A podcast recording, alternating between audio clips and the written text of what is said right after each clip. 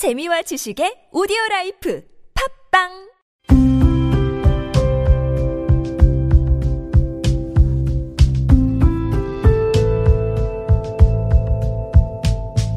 칼럼을 읽어드립니다.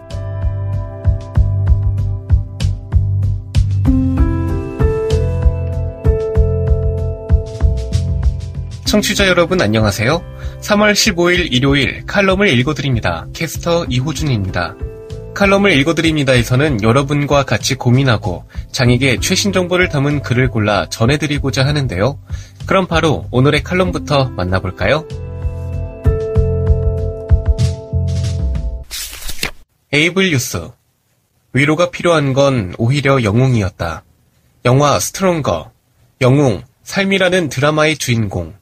칼럼니스트 박선희.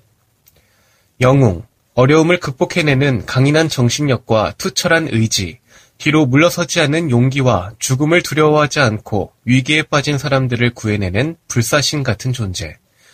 영웅은 어느 시대에나 있었다. 그 모습은 번쩍이는 번개처럼 날카로운 지혜로 세상을 구했다. 자기 목숨을 아끼지 않고 위험에 처한 사람을 구하는 의로운 모습으로 나타나기도 한다. 시대가 바뀌어도 그 용감함은 오래도록 이름이 남는다.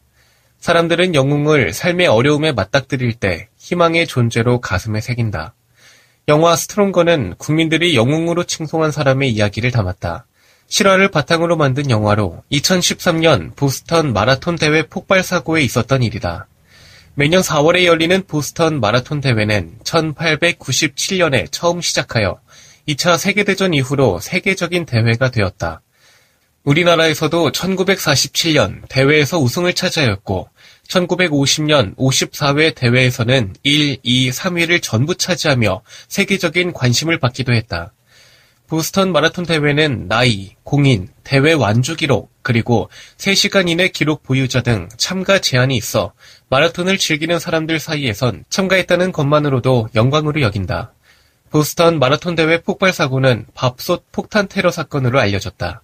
3명의 사망자와 260명의 부상자를 낸 끔찍한 사고다. 테러는 무방비의 불특정 다수를 희생자로 삼기 때문에 결과는 매우 참혹하다.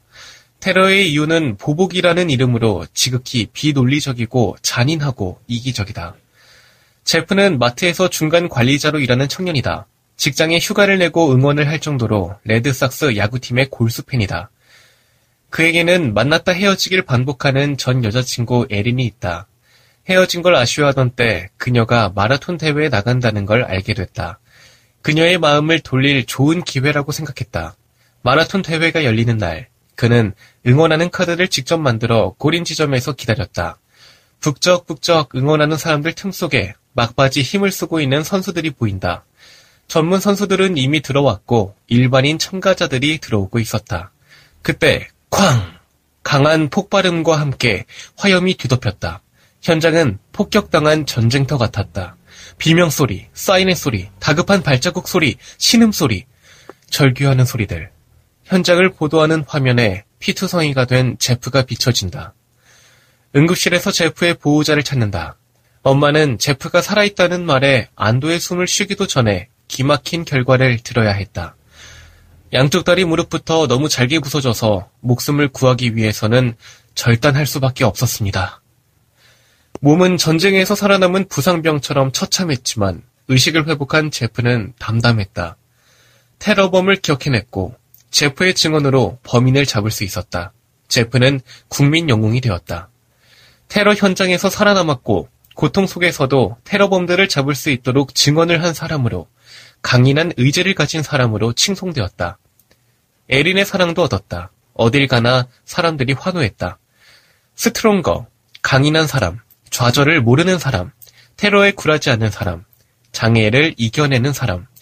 여기저기 플랜카드가 걸리고 전광판엔 그를 상징하는 Stronger가 번쩍였다. 그가 나타나는 곳엔 언제나 스포트라이트가 집중되었다. 그러던 어느 날, 좋아하던 레드삭스 팀이 출전하는 경기에서 개회 인사를 하게 되었지만 사람들이 외치는 Stronger 함성을 듣고 두려움에 빠졌다. 폭발 사고 현장의 비명 소리로 들리며 숨막히는 공포에 휩싸였다. 사람들은 그를 Stronger라 부르며 강한 사람이길 원했지만 그는 편하지 않았다. 휠체어에서 변기로 옮겨 앉다가도 넘어지기 일쑤이고 잘린 다리는 통증이 계속됐다. 제프의 현실은 절단 장애인의 힘겨운 일상의 연속이었다. 고통을 잊기 위해 그가 할 수 있는 건 술에 취해 현실을 잊는 것밖에 없었다. 매일 취해서 지냈다. 에린도 지쳐 떠났다. 그는 이 절망에서 어떻게 빠져나올까? 사람들은 그를 영웅이라고만 칭했다. 영웅은 절단장애도 씩씩하게 이겨내고 나아가 주리라 여겼다. 슬픈 일을 당한 사람에게 괜찮아, 넌 이겨낼 수 있어 하며 어깨를 툭툭 치는 사람보단 말없이 같이 울어주는 사람이 더 큰 위로가 될 때가 있다. 미국 사회 전체를 그리고 온 세계를 공포에 떨게 했던 테러 사건을 자신의 불행보다 앞서 증언한 용감한 제프는 영웅이었다. 누구도 어떤 장소도 안전할 수 없다고 느끼며 불안해할 때 제프가 절단 장애를 딛고 나아가는 모습은 위안이 되었다. 불의에 극복하지 않는 모습에 위로를 받았다. 그러나 위로가 필요한 건 오히려 영웅이었다. 영웅에게도 슬퍼할 시간은 필요했고 가만히 자신을 돌아보고 마주할 시간이 있어야 했다. 그날 그곳에 가지 않았더라면 그 약속이 없었다면 조금 늦게 거기에 도착했으면 비껴갔을지도 모를 어떤 일들로 삶이 바뀐 사람. 영웅은 특별한 사람이 아니었다. 저마다 주연인 삶이라는 드라마에서 어떤 모습이든 어떤 상황이든 자기 자신을 이겨내고 스스로의 삶을 이끄는 사람이 진정한 영웅이었다. 지금 여러분께선 KBIC 뉴스 채널 매주 일요일에 만나는 칼럼을 읽어드립니다를 듣고 계십니다.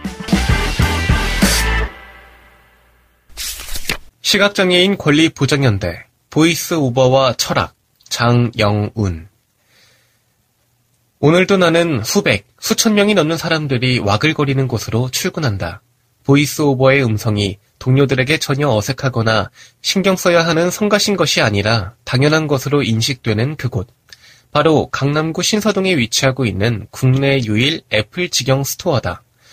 어느새 내가 이곳에서 멋진 동료들과 함께한 지도 1년이 다 되어 간다. 주변 사람들은 내가 이곳에서 무슨 일을 하는지 많이들 궁금해하는 것 같다. 아마도 처음 내가 이곳에 올 때 가졌던 걱정과 같은 마음에서일 것이다. 시각장애인이라고 해서 장애인 고객들만 상대하거나 별도의 업무를 수행하는 것은 아니다. 나 역시 이곳에서 비장애인 직원들과 똑같은 일을 한다. 애플에서 만들어지는 여러 다양한 제품들을 고객들에게 소개하고 추천하고 제품을 직접 판매한다. 뿐만 아니라 문제가 있어서 방문한 고객들의 제품에서 보여지는 문제 중에서 간단하고 바로 해결이 가능한 것들은 신속하게 처리한다. 사람을 어려워하고 혼자 놀기 좋아하는 내가 다양한 사람들을 만나고 애플 제품 사용해서 오는 여러 가지 재미있는 경험들을 웃으며 공유하다 보면 나에게도 이런 면이 있었나? 하고 놀랄 정도로 신기하고 보람을 느낀다.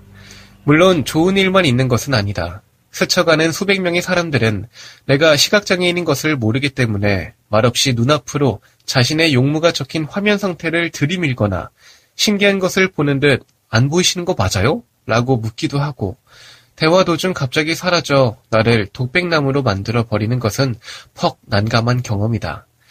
현실적으로 겪고 있는 어려운 일들이 많지만 도움이 필요할 때 손을 들면 언제든 흔쾌히 나에게 달려와주는 동료들이 있어서 늘 밝은 모습을 유지할 수 있다. 문득 1년 전 일기장을 펼쳐보니 이곳에서 함께하게 된 그 설렘과 가슴 벅찬 감동들이 다시 떠올랐다. 믿어지지도 않았고 함께할 수 있어서 눈물나게 고마운 동료들이라고 그렇게 적어놨던 그들 역시 나처럼 애플의 어떤 점이 그렇게 좋아서 이곳을 선택했을까? 나는 어린 시절부터 컴퓨터와 기기 다루는 것에 강한 끌림을 느꼈던 듯하다. 사람처럼 말을 하는 컴퓨터는 나를 미지의 세계로 이끌기에 충분했다. 그때부터 컴퓨터와 친하게 된 나는 게임을 했고 모뎀으로 온라인 모드를 하면서 사람들과 소통하는 것을 배웠다. 시간이 지나면서 컴퓨터가 단순 기기가 아니라 내 하루 일과에서 정말 많은 시간을 차지한다는 것을 알았고 그것은 내 삶에 큰 영향을 미친다고 느꼈다. 고등학교 1학년 때 첫 휴대전화를 갖게 되었다. 아쉽게도 나는 혼자서는 문자를 읽을 수도 전화번호를 검색할 수도 없었다. 그래서 상대방의 컬러링을 외워 문자가 온 번호의 통화 버튼을 눌러 통화 연결음의 앞부분을 듣고 다른 사람에게 문자를 읽어달라고 하는 것이 일상이었다. 시간이 흘러 대학생이 된 후에는 상황이 조금 좋아져서 인터넷이나 컴퓨터에 설치하는 보조 프로그램으로 문자 내용을 확인하고 전화번호를 관리할 수 있게 되었지만 기기를 바꿀 때마다 혼자서 알람을 설정하거나 벨소리를 바꾸는 것은 음성이 지원되지 않아 여전히 어려운 과제였다. 그래서 시각장애인이 핸드폰의 대부분의 기능을 사용할 수 없는 것이 당연하다 믿으며 살았다. 내가 아이폰을 알게 된 것은 새로운 세상을 만난 것과 다름이 없었다. 그동안 폴더폰이 아닌 스마트폰이라 불리던 그것은 긴 문자를 읽지 않았고 하위 메뉴에 진입하면 도무지 내용을 알 수 없었던 나에게 아이폰과의 만남은 너무나도 큰 충격이었다. 이미 탑재된 작은 기능만을 사용하고 큰 작업은 컴퓨터로 하던 것이 당연하던 그때 아이폰은 사람들이 직접 제작한 앱을 서로 공유하고 설치하여 사용할 수 있었다. 마치 손안의 컴퓨터처럼. 터치로 된 폰을 시각장애인이 사용할 수 있을까? 하는 사람들의 물음표를 비웃듯 그렇게 멋지게 등장한 아이폰은 오늘날 많은 사람들의 삶을 크게 바꿔놓았다. 나에게 애플, 도전이란 나는 기업이 시각장애인 등 일부 소비자들의 needs를 고려하여 고민하고 아무도 알아주지 않을 노력을 했던 철학을 가진 회사에서 내 모든 것을 걸어도 아깝지 않을 것 같아서 애플에 무모한 도전을 하게 되었다. 수십 개의 녹음 테이프와 가방이 찢어질 것 같이 무거운 수십 권의 점자책으로부터 세상을 변화시킨 점자 컴퓨터를 만든 회사에 도전했던 것처럼 지금 나는 이곳, 괄호치고 애플, 괄호 닫고 이곳에서 많은 사람들의 삶에 좋은 에너지와 긍정적인 영향을 주기 위해서 함께하고 있다. 대부분의 사람들이 어떤 제품을 구입하는 이유가 목적이나 기능이 필요해서라 볼 수 있지만 조금 더 깊게 생각해 본다면 아마도 우리가 삶에 영향을 끼칠 수 있고 무엇을 할 수 있는 가능성을 위해서가 아닐까? 나는 제품이 단순한 기능을 넘어 사용자가 실질적으로 사소한 불편함 없이 얼마나 편리하게 사용할 수 있는지가 제품의 가치를 돋보이게 한다고 믿는다. 가치란 목소리가 적은 소비자들까지 함께 사용할 수 있는 제품이 만들어질 수 있는 철학이 담긴 세상이 아닐까? 그렇기에 나는 소수의 사용자까지도 포용 가능한 철학 있는 제품, 기능을 기대한다.